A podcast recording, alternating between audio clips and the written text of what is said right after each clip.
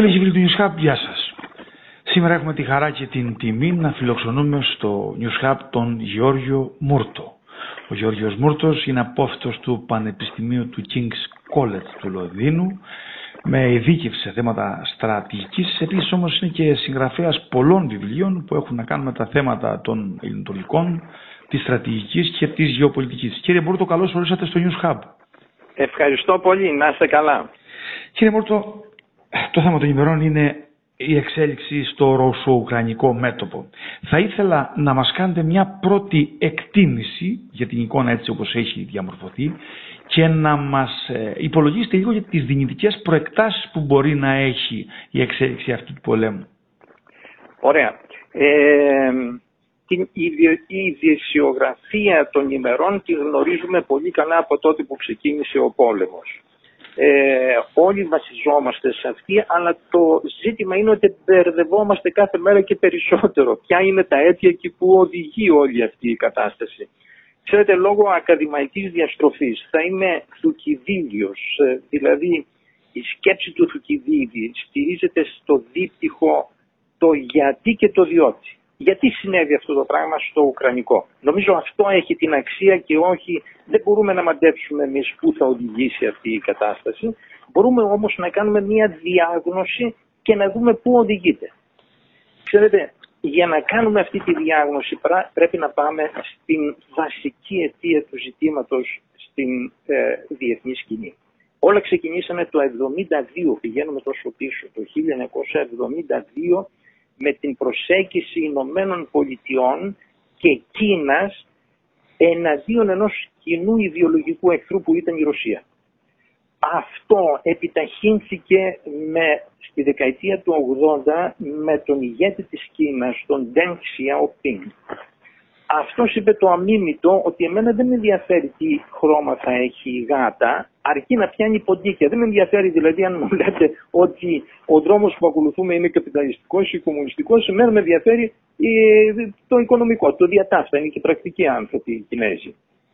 Και έτσι έκανε ένα τεράστιο οικονομικό άνοιγμα προς την Δύση με συνέπεια να αρχίσει μια μεγάλη ροή ε, επενδύσεων αμερικανικών στην αρχή και μετά δυτικών επενδύσεων στην Κίνα. Ε, αυτό φυσικά έφερε και την αποβιομηχάνηση της Αμερικής. Δεν είναι επί του θέματος να, αναπτυχθούμε, να ε, ε, ε, επεκταθούμε σε αυτό.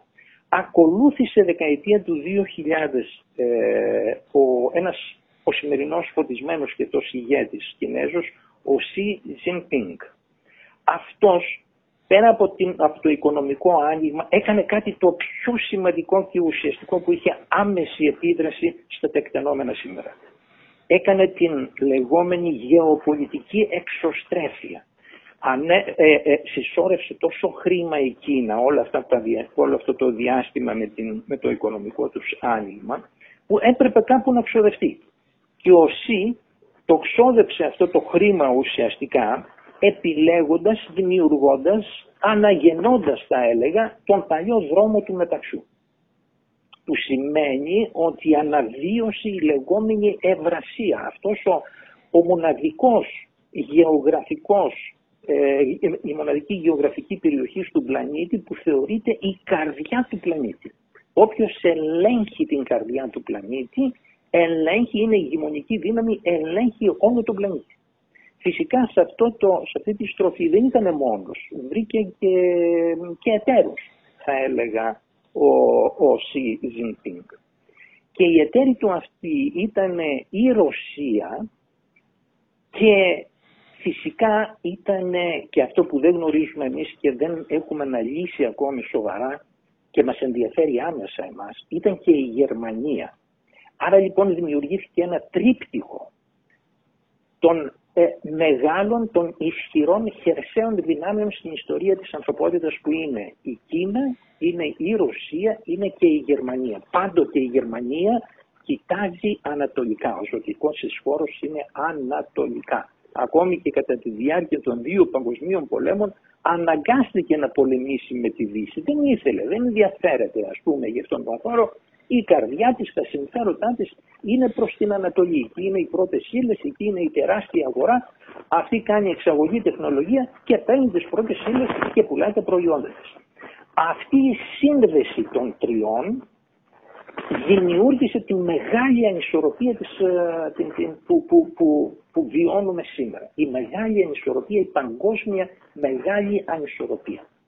Και άρχισαν αυτές οι δυνάμεις να ουσιαστικά, κυρίως θα έλεγα η Γερμανία, να κορτάρει με την ιδέα της επέκτασης ανατολικά. Μία χώρα στόχος ήταν η Ουκρανία, πολύ σημαντική χώρα στην καρδιά της κεντρικής Ευρώπης, πολύ σημαντική χώρα. Από τεχνολογικής απόψεως, από έκταση, από, ε, ε, ε, από γεωργικές δυνατότητες κλπ. Πολύ σημαντική χώρα. Αυτή ήθελε να εντάξει στην Ευρωπαϊκή Ένωση. Και φυσικά όπως συνέβη σε αυτή την και με τις άλλες περιπτώσεις, οι Αγγλοσάξονες αντέδρασαν με την επέκταση του ΝΑΤΟ. Αυτό ήταν φυσικά και το κόκκινο πανί για τους Ρώσους. Να θέλαμε με τίποτε θα μπορούσαν εύκολα να χωνέψουν μια Ουκρανία στην Ευρωπαϊκή Ένωση με μια ειδική συνθήκη θα έλεγα, δεν θα την πολυπήραζε όπως δεν πήραζε η Ρωσία και η ένταξη της ε, Φιλανδίας, της ουδέτερης Φιλανδίας στην Ευρωπαϊκή Ένωση. Αλλά για το ΝΑΤΟ ήταν το κόκκινο πανί. Εκεί άρχισαν τα προβλήματα, τα τεράστια προβλήματα ε, η όξυνση, η τεράστια όξυνση και φυσικά το φυσικό επακόλουθο ήταν αυτό που βιώνουμε σήμερα, ήταν η ρήξη, ήταν ο πόλεμος θα έλεγα, ο οποίος δεν φαίνεται προς το παρόν να έχει και ένα τέλος. Και κανείς δεν γνωρίζει, εκτός αν είναι μάντης ας πούμε, κανείς δεν γνωρίζει την μορφή, την εξέλιξη που θα πάρει αυτός, αυτός ο πόλεμος, διότι η Ουκρανία βρίσκεται στην καρδιά μιας μεγάλης, μιας παγκόσμιας γεωπολιτικής μεταστροφής. Αυτό βιώνουμε σήμερα. Δηλαδή οι Αγγλοσάξονες θέλουν να σπάσουν αυτή την αλυσίδα, την ισχυρή αλυσίδα που συμπτύσσει την Ευρασία. Που είναι Κίνα, είναι Ρωσία και είναι Γερμανία. Ουσιαστικά το πρόβλημα της Ουκρανίας είναι η Γερμανία. Όσο και να φαίνεται αυτό περίεργο, όσο και να μην τονίζεται στις αναλύσεις και στην ειδησιογραφία, το πρόβλημα είναι πράγματι η Γερμανία. Το είχε πει, ξέρετε, και ένας μεγάλος γεωπολιτιστής, ο Μάκιντερ. Το είπε με πολύ, με πολύ χαρακτηριστικό τρόπο εκεί στην καμπή του 19ου με 20ου αιώνα που έχει αλίμονο είπε, τώρα το απλοποιώ, απλοποιώ τη σκέψη του, που έχει αλίμονο εάν η Γερμανία, η μεγάλη αυτή χερσαία δύναμη, τα βρει με τη Ρωσία. Τότε αλλάζουν οι συσχετισμοί του πλανήτη, ελέγχουν την καρδιά του πλανήτη. Και αυτό πρέπει να αποτραπεί. Και πώς θα αποτραπεί, είπε ο Μάκιντελ, έκανε και μία πρόταση η οποία υιοθετήθηκε. Ε, θα, θα αποτραπεί εάν σχηματιστούν πολλά κράτη μεταξύ αυτών των δύο μεγάλων χερσαίων κοινών. Και αυτά τα κράτη είναι τα κράτη της Ανατολικής Ευρώπης. Αυτά, αυτή είναι η, η, η, η πραγματικότητα ας πούμε ε, και η Γερμανία ε, αυτή, οποία... αυτή τη στιγμή όμως, ε, κύριε Μούρτο, με συγχωρείτε, ναι. ακούω πολύ προσεκτικά ε, και πρέπει ναι. να ολοκληρώσετε το συλλογισμό σας. Αυτή τη στιγμή όμως, ε, η μεγάλη ηγεμονική δύναμη που λέγεται ε, ε, Ηνωμένες Πολιτείες Αμερικής, ε, όπως φαίνεται, είναι ο μεγάλος κερδισμένος, δηλαδή ήθελε να σπρώξει τη Ρωσία να περάσει στο απονενοημένο και όλο αυτό, όλος αυτός ο άξονας που μας περιγράψετε, ήδη έχει διαραγεί. Δηλαδή ο μεγάλος χαμένος είναι η Ευρώπη αλλά είναι και η Γερμανία λόγω του ενεργειακού που παρουσιάζεται και των προεκτάσεων με εξοπλισμούς ε, και όλα τα συναφή. Δεν είστε σύμφωνο σε αυτό; Είναι, είναι, η, η, η, η, η επισήμανσή σας είναι σωστή, αλλά κοιτάξτε να δείτε τώρα ε, η πραγματικότητα ποια είναι. Δεν έχει διαραγεί αυτός ο άξονας. Αν κοιτάξει κανείς τα στοιχεία είναι καταπληκτικά. Τα στοιχεία, οι επενδύσεις που έκανε η Γερμανία στην Κίνα το 2021 αντιστοιχούν περίπου με το μισό των επενδύσεων που έκανε όλη η Ευρώπη στην Κίνα. Είναι καταπληκτικό. Ναι, και μάλιστα στο πρώτο μισό του ε, τρέχοντος έτους οι επενδύσεις της Γερμανίας στην Κίνα είναι πολύ μεγαλύτερες από οποιαδήποτε άλλη ιστορική περίοδο. είναι καταπληκτικό. Δηλαδή τα κεφάλαια που φεύγουν από την Ευρωπαϊκή Ένωση, από την Ευρώπη, να το πω έτσι ομά, και πηγαίνουν προς τη Γερμανία είναι καταπληκτικά. Το, το, το τι traffic υπάρχει ας πούμε προς την πλευρά της, της Κίνας είναι, είναι απίστευτο. Για τη Ρωσία ήθελα να μου πείτε, για τη Γερμανία ήταν να κάνω μια επισήμανση γιατί άκουγα προσεκτικά το, ε, ναι. την προσέγγιση που κάνατε στην αρχή. Ε, συμφωνώ και ε, ίσως πρέπει να θυμηθούμε για το μεγάλο σκάνδαλο που είχε προκύψει ε, πριν από 5-6 χρόνια που η η Κίνα είχε διεισδύσει τόσο πολύ στη Γερμανία στο επίπεδο των αγορών και των επενδύσεων που είχε αγοράσει τη μεγαλύτερη εταιρεία πληροφορικής που θεωρήθηκε, δεν ξέρω αν το θυμάστε, θεωρήθηκε ναι. ευαίσθητο σημείο και ξεσηκώθηκαν εκεί ε, θεσμοί, ηγέτες πρόσωπα για να σταματήσει αυτή η αγοροπολισία. Ε, από αυτό έδειχνε πόσο είχε διακτηνιστεί η κινέζικη οικονομία με τη γερμανική και το αντίστροφο. Στην Ρωσία όμως ναι. τα στοιχεία που βλέπουμε είναι διαφορετικά. Δηλαδή οι εταιρείες μεγάλες, η Volkswagen και άλλες μεγάλες εταιρείες γερμανικές που είχαν εγκατασταθεί εκεί και έκαναν, ε, ε, ε, έκαναν επενδύσεις μεγάλες, πλέον σταματάνε και η Γερμανία, από ό,τι βλέπουμε, περνάει σε ύφεση που είχε από το 1994 νομίζω να φτάσει σε ναι, αυτό το ναι, επίπεδο ναι, και είναι αιτία το θέμα της ενέργειας που της, ε, της κόβες με αυτό το ανταγωνιστικό πλεονέκτημα. Ε, με τη Ρωσία; Κοιτάξτε να δείτε τώρα. Ε, πάντοτε η Γερμανία, οι σχέσεις της Γερμανίας με τη Ρωσία ήταν πάρα πάρα πολύ στενές. Ακόμη και σήμερα υπάρχει μια μεγάλη ισχυρή μειονότητα γερμανική στην, ε, στη Ρωσία. Ο πρόεδρος της, ε, ε, του μεγαθυρίου αυτού του ενεργειακού της Gazprom, πώς λέγεται, ε, αυτός είναι γερμανικ, ε, γερμανικής καταγωγής. Ο πρώην πατριάρχης της ε, Ρωσικής Εκκλησίας ήταν γερμανικής ε, καταγωγής. Ο Πούτιν η πρώτη γλώσσα του ήταν τα γερμανικά. Οι περισσότεροι μαθαίνουν γερμανικά. Ο Στρέντερ και όλοι οι υπόλοιποι είναι τώρα στην ναι, Αυγή. Ναι, κοιτάξτε, ο Στρέντερ, ένας πρώην καγκελάριος, ναι. θεώρησε πολύ φυσιολογικό να γίνει υπάλληλος, ας πούμε, στην Γερμανία, στην, ε, συγγνώμη, στη Ρωσία. Είναι, είναι καταπληκτικό δηλαδή αυτό το. Ναι. Είναι, είναι καταπληκτικό. Δεν είναι μόνο οι οικονομικές σχέσεις που έχουν, είναι και αυτή η, η, η πώς να το πούμε, ε, η, η, η οικειότητα που αισθάνεται ο ένας, η έλξη που αισθάνεται ο ένας προς τον άλλον. Φυσικά υπήρξαν και, και πόλεμοι μεταξύ τους και συγκρούσεις κλπ. Αλλά αυτό συμβαίνει και στις καλύτερες οικογένειες. Αυτή η έλξη είναι πάρα πολύ δυνατή. Αυτή την έλξη φοβάται οι Αγγλοσάξοι. Υπολογίζεται δηλαδή ότι η, η Γερμανία ας πούμε ε, στοχεύουν στην αυριανή πραγματικότητα, έτσι που θα διαμορφωθούν τα πράγματα, γι' αυτό κρατάνε κάποιες σταθερές. Κοιτάξτε να δείτε. Ε, να σας πω Όσον αφορά τη Ρωσία εννοώ κυρίως. Ναι, ναι. Κοιτάξτε να δείτε. Ε, δεν νοείται. Έχει ένα μειονέκτημα η Γερμανία. Η Γερμανία στην ιστορία της είναι πάρα πολύ καλά, πάρα πολύ καλή ε, να οικοδομεί και να φτιάνει την οικονομία να γίνεται μια μεγάλη δηλαδή οικονομική δύναμη. Αλλά δεν έχει αισθητήριο πολιτικό. Δεν μπορεί να διαχειριστεί αυτή την τεράστια δύναμη που αποκτά στο εμπόριο, στην οικονομία, στην τεχνολογία. Δεν μπορεί να την μεταφράσει σε πολιτική ισχύ. Φοβίζει όλους τους άλλους γύρω της. Αυτό είναι το μεγάλο μειονέκτημα που, έχει, που παρουσιάζει η Γερμανία. Και θα σας φέρω και ένα, ένα παράδειγμα που ίσως δεν, τον, δεν, το, δεν πολυτονίζεται εδώ ή μάλλον δεν τονίζεται και καθόλου. Ξέρετε, εμείς λέμε ότι εντάξει υπάρχει μια συνοχή, υπάρχει μια Ευρωπαϊκή Ένωση, υπάρχει ένα ευρώ και ούτω καθεξής. Αυτό έχει ακυρωθεί στην πράξη από τη Γερμανία, γιατί η Γερμανία από την εποχή που συνενώθηκε έκανε το δικό της μπλοκ, το λεγόμενο γερμανικό μπλοκ, που αποτελείται από χώρες της κεντρικής της Βόρειας και Κεντρικής Ευρώπης.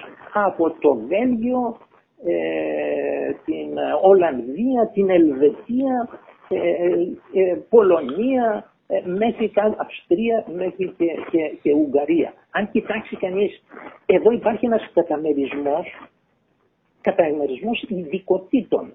Ο ηγεμόν είναι η Γερμανία και σε αυτές τις χώρες έχει αναθέσει κάποιες εξειδικεύσεις. Για παράδειγμα, στην ε, Τσεχία υπάρχει αυτοκίνητο βιομηχανία. Στην Αυστρία και στην ε, Ελβετία υπάρχει υψηλή τεχνολογία και ούτω καθεξής. Ε, έχουν, η Γερμανία ουσιαστικά έχει αποκοπεί από τις μεγάλες χώρες του Νότου, όπως είναι η Γαλλία, η Ιταλία, η Ισπανία και πολύ περισσότερο από εμάς. Εμάς μας έχει μόνο να πούμε έτσι για να έρχονται εδώ πέρα οι τουρίστες. Αν κοιτάξει κανείς τα στοιχεία είναι συγκλονιστικά. Ή αν δει κανείς, για παράδειγμα, οι εμπορικές σχέσεις που έχει ας πούμε ε, η Γερμανία με την, ε, η Γερμανία με την Ολλανδία, που η Ολλανδία είναι περίπου 17 εκατομμύρια, είναι πολύ μεγαλύτερες οι εμπορικές σχέσεις, πολύ υψηλότερες ε, από ότι είναι εμπορικές σχέσεις μεταξύ Γερμανίας και Γαλλίας. Είναι συγκλονιστικό αυτό. Δηλαδή υπάρχουν όχι δύο ταχύτητες στην Ευρωπαϊκή Ένωση, αλλά η Γερμανία ουσιαστικά έχει αποκοπεί και έχει η, η έλξη της προς την Ανατολή είναι, είναι, είναι, είναι απίστευτη. Αυτόν φοβίζει τους Αγγλοσάξονες και γι' αυτό φύγανε άρον-άρον, για παράδειγμα με τον Brexit οι, οι Αγγλές. Ε, αυτή, αυτό είναι το, το στοιχείο που δεν μπορούμε εμείς να συλλάβουμε ε, σε, αυτή, σε αυτή εδώ τη χώρα, στη δικιά μας τη χώρα, γιατί ξέρετε η χώρα μας είναι και μεταπράτες ας πούμε. Εμείς δεν παράγουμε σκέψη και πολύ περισσότερο γεωπολιτική σκέψη να κάνουμε ε, βαθιέ αναλύσεις, ας πούμε, και γι' αυτό πέφτουμε πολλές φορές σε τα σύννετα. Ή υιοθετούμε κάτι που έρχεται από το εξωτερικό, δίχως ας πούμε να το επεξεργαζόμαστε. Οπότε ανακεφαλαιώνοντας, βλέπετε μια αβεβαιότητα όσον αφορά την εξέλιξη του πολέμου στην ε, Ουκρανία. Αυτό όμως όλο ε, θέλω να μας πείτε ε, πώς επιδρά στα δικά μας, πώς επιδρά στα ελληνοτουρκικά; Εχθές, ας πούμε, ο Ερντογάν είχε σύγκληση του Συμβουλίου Ασφαλείας με θέμα την Ελλάδα, που δείχνει ότι η κλιμάκωση ανεβαίνει. Είναι, είναι σωστή η επισήμανση. Υπάρχει, ε, και εδώ είναι το συγκλονιστικό στοιχείο, η, η συνέπεια αυτού του πολέμου, οι επιπτώσεις αυτού του πολέμου στα ελληνοτουρκικά είναι, είναι απίστευτες. Και γιατί είναι απίστευτες, γιατί αυτός ο πόλεμος ουσιαστικά έχει μετατρέψει την, ε, την Μαύρη Θάλασσα σε ζώνη επιρροής της Ρωσίας. Ε, έχει αναδείξει και την ε, αποδυτικοποίηση θα έλεγα της Τουρκίας και την έλξη που ασκεί η Ευρασία ε, στην Τουρκία. Ε, ουσιαστικά η Τουρκία ας πούμε ε, αποδικοποιείται το τελευταίο διάστημα, τα τελευταία χρόνια. Γιατί, γιατί βλέπει ότι αυτός ο άξονας που σχηματίστηκε Κίνα, Ρωσία, ε, Γερμανία, ε, η Ευρασία δηλαδή παρέχει πάρα πολλές δυνατότητες και για την ίδια για να αναπτύξει μέσα στην Ευρασία να αναπτύξει τον δικό της ζωτικό χώρο που είναι ο τουρκικός κόσμος. Και έτσι λοιπόν σιγά σιγά απομακρύνεται από τη Δύση, απομακρύνεται από τον ΝΑΤΟ, το βλέπουμε αυτό στις σχέσεις που έχει, που έχει με τη Ρωσία. Τώρα αυτό η αναδυόμενη, το αναδυόμενο στοιχείο που πραγματικά μπορεί να αλλάξει τα δεδομένα είναι ότι οι Αγγλοσάξονες βρήκανε, έχουν βρει ουσιαστικά, έχουν εντοπίσει την εναλλακτική λύση.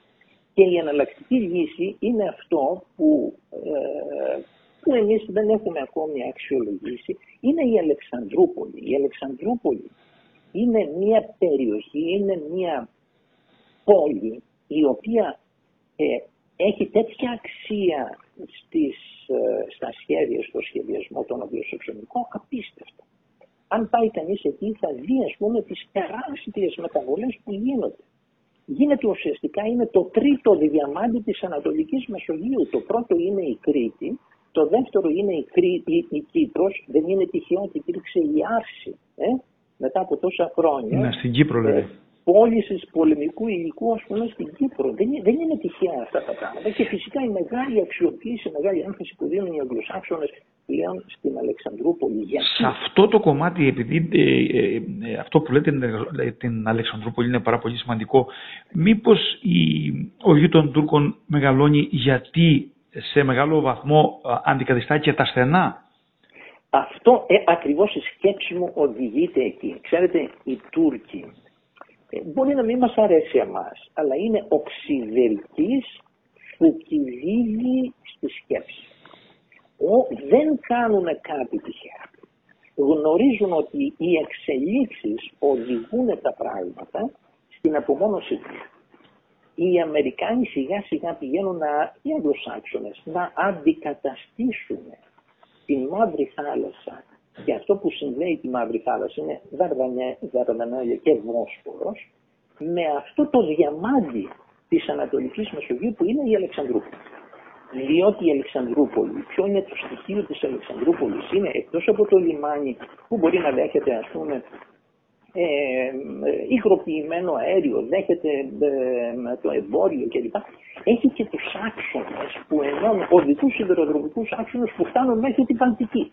Ουσιαστικά σπάνε την αλυσίδα Γερμανίας, Ρωσίας, Κίνας. Αυτό πηγαίνουν να κάνουν οι Αγγλοσάξονε. Η Αλεξανδρούπολη και μόνη η Αλεξανδρούπολη μπορεί να σπάσει αυτόν τον άξονα. Διότι έχει ένα πλεονέκτημα ιστορικό, πλεονέκτημα γεωγραφικό, πλεονέκτημα οικονομικό. Και φυσικά έχει την Εγνατία οδό και τους άλλους κάθετου άξονες, Βαλκάνια, Κεντρική Ευρώπη και από την Αλεξανδρούπολη μπορεί να γίνει και ταχύτατη μεταφορά οπλισμού και στρατευμάτων προς όλα τα μέτωπα της Ευρώπης. Είναι καταπληκτικό αυτό που συμβαίνει. Αυτό φυσικά το έχουν αναγνωρίσει οι Τούρκοι και τους έχει πιάσει με ένας εκνευρισμό. Η πρώτη τους αντίδραση ήταν κάποια δύο χρόνια νομίζω που εξαέλωσαν, εξαήλωσαν ουσιαστικά την Κρήτη. Με αυτό το σύμφωνο που κάναμε ας πούμε με τη Λιβύη, σαν να μην υπάρχει πουθενά η Κρήτη. Και ξέρετε, πιάνουν ένα-ένα τα διαμάδια να τα ξεροδιάσουν, ούτως ώστε να διατηρηθεί η δικιά τους στρατηγική υπεραξία. Αυτό κάνουμε και ο εκνευρισμός της Τουρκίας ε, προς τα εκεί οδηγεί. Δεν οδηγεί τώρα, δεν γίνονται πιστευτοί ότι η Λέσβος για παράδειγμα αποτελεί ε, στρατιωτική απειλή ε, για την Τουρκία ας πούμε. Αυτά είναι γελιότητες και ένα παιδί του δημοτικού ας πούμε ε, θα το καταλάβει. Αλλά ο εκνευρισμός τους ο μεγάλος είναι που βλέπουν ότι εκεί που ήταν ο πυλώνας του ΝΑΤΟ, ο πυλώνας της Δύσης, βλέπουν τώρα ότι χάνουν την υπεραξία τους. Αυτή είναι η πραγματικότητα. Και αυτό έτσι πρέπει να και εμείς να μεταφράσουμε και να εξηγήσουμε τα τεκτενόμενα στην, ε, στην Ουκρανία. Για να κλείσουμε, θα ήθελα κλείνοντας να μας δώσετε μια φόρμα, ένα σχήμα στο πώς ας πούμε, θα έπρεπε να κινηθεί η Ελλάδα ε, λαμβάνοντας όλα αυτά που κουβεντιάσαμε, πώς θα έπρεπε να κινηθεί ε, σε διπλωματικό αλλά και επιχειρησιακό επίπεδο από εδώ και μπρος. Ξέρετε, εμείς απλούσατε αυτή, ε, σε αυτή την ε, συνομιλία μας ψηλαθήσαμε μερικά πράγματα, ας πούμε, ε, η Ελλάδα, έχει ένα, έχουμε ένα πρόβλημα εμείς στην Ελλάδα. Βλέπουμε και εξηγούμε τον κόσμο νομικά, όχι γεωπολιτικά. Η Τουρκία, βλέπουμε την Τουρκία για παράδειγμα, ότι είναι ένας ταραξία νομικός που αν πάμε σε ένα διεθνές δικαστήριο, ας πούμε, το ζήτημα θα λυθεί και θα ερεμήσουν, ας πούμε, οι Τούρκοι. Ε, αυτό είναι το μεγάλο πρόβλημα που έχουμε εμείς στη χώρα μας. Δεν εξηγούμε τα γεγονότα γεωπολιτικά. Η Ελλάδα έχει το μοναδικό πλεονέκτημα ιστορικό σε όλη τη διάρκεια την παγκόσμια ιστορία έχει ένα πλεονέκτημα που δεν το έχει καμία άλλη χώρα του πλανήτη και το διατηρεί μέχρι σήμερα αλόβητο. Και αυτό το πλεονέκτημα είναι ότι κατέχει, είναι η μόνη χώρα στην ιστορία της ανθρωπότητας που συνενώνει. Είναι ο αρμός που συνενώνει τις τρεις κυριότερες υπήρους του πλανήτη. Την Ευρώπη, την Ασία και την Αφρική. Και μία που μιλάμε τώρα με ε, κάποιον άνθρωπο από τη Μεγαλόνισο, γι' αυτό ξέρετε και οι Γερμανοί, για να γίνουν υπερδύναμοι στο δεύτερο παγκόσμιο πόλεμο, θυσιάσαν τόσο χρόνο και τόσο έμψυχο υλικό για την κατάληψη της Κρήτης. Αυτός ήταν ο λόγος που θυσιαστήκανε στην Κρήτη. Διότι αν καταλάμβαναν την Κρήτη, θα βάζανε πόδι στον αρμό. Σε αυτόν τον αρμό που θα τους έκανε να γίνουν κυρίαρχοι στις τρεις βασικότερες υπήρους. Και αυτός είναι ο λόγος που εξαήλωσαν ουσιαστικά, εξαφάνισαν από τον χάρτη, ας πούμε, οι Τούρκοι την Κρήτη. Αυτό είναι ένα διαμάντι που ε, εμείς δεν το έχουμε αξιοποιήσει. Γιατί; Διότι δεν ερμηνεύουμε τα γεγονότα γεωπολιτικά. Τα ερμηνεύουμε νομικά. Και γι' αυτό δεν μπορούμε να περάσουμε και τις θέσεις μας. Αυτός είναι ο λόγος, αυτή είναι η μεγάλη αδυναμία που αντιμετωπίζει η χώρα μας. Αυτή είναι η δικιά μου, ξέρετε, η πρόταση Και θα σας εν κατακλείδη ας πούμε θα πω και το εξής. Εμείς που ασχολούμαστε με ζητήματα στρατηγικής, ακαδημαϊκή κλπ. και practitioners, ε, ε, εμείς ασχολούμαστε και διδάσκουμε την έννοια της αποτροπής. Μία που γίνονται επιθετικότερη συνεπώς η Τούρκη. Η έννοια της αποτροπής, αποτροπή, προέρχεται από το λατινικό deterere. Το deterere σημαίνει εμποδίζω δια του φόβου. Και ποιος και πώς θα φοβηθεί ο αντίπαλός σου, θα φοβηθεί όταν, όχι όταν κλείνεσαι στο καβούκι σου, όταν θα του επιτεθείς κιόλας. Άρα λοιπόν η αποτροπή, αποτροπή σημαίνει άμυνα και επίθεση. Είναι ο συνδυασμός των δύο. Είναι άλλο να έχουμε ε, αμυντικός δόγμα, εμείς μιλάμε για αμυντικό δόγμα, είναι λάθος. Το αμυντικό δόγμα είναι τα μέτρα οικοδόμησης εμπιστοσύνης, είναι οι διάλογοι με την Τουρκία, ε, είναι οι κουμπαριές που κάνουν με την Τουρκία και λοιπά και όλα αυτά τα ωραία. Και, λοιπόν, αυτό είναι το αμυντικό δόγμα. Κλεινόμαστε στο καβούκι μας. Άλλο όμως είναι το αποτρεπτικό δόγμα. Διότι αποτρεπτικό δόγμα θέλει και επίθεση. Ε, τι να κάνουμε, θέλει και πρώτο πλήγμα. Αυτό πρέπει, το μήνυμα αυτό πρέπει να λάβει ο οποιοδήποτε ας πούμε και κυρίως οι μικρές χώρες πρέπει να έχουν ένα ισχυρό αποτρεπτικό δόγμα. Άμυνα και επίθεση. Το έχουν όλες οι μικρές χώρες του πλανήτη. Αυτό ήταν το δόγμα του ελληνισμού στην ιστορία μας, στην διαχρονική μας ιστορία. Ήταν αποτρεπτικό και όχι αμυντικό. Μάλιστα και πάνω σε αυτό το κομμάτι της αποτροπής φαντάζομαι ότι εννοείται και το, τον εξυγχρονισμό των όπλων δυνάμεων γιατί έχετε γράψει πάνω σε αυτό αρκετά πράγματα και το πλέγμα των συμμαχιών. Κύριε Μούρτο θα ήθελα να σας ευχαριστήσω θερμά για την παρουσία σας εδώ στο News Hub αλλά πριν να κλείσουμε ε, θα ήθελα να προαναγγείλω μια εκδήλωση που θα γίνει εδώ στο Ηράκλειο, στο Μαρίνα που ο καλός φίλος ο Κωστής Τσαπάκης ε, έχει αναλάβει τα πάντα που θα παρουσιάσουμε ένα βιβλίο σας ε, με τίτλο «Η γεωπολιτική της ελληνικής γλώσσας. Οδηγός για τον πρακτικό νου». Ε, νομίζω ότι συντονιστής θα είναι ο Γιώργος Σαχίνης, ε, θα πω και εγώ δύο λόγια, στις 14 του Οκτώβρη. Έτσι, έτσι δεν είναι. Σωστά, θα είναι μέσα στο πλαίσιο αυτής της μεταστροφής που πρέπει να κάνουμε, να βλέπουμε τα πράγματα, να εξηγούμε τα πράγματα γεωπολιτικά και να ξεφύγουμε από τις αγκυλώσει τις νομικές.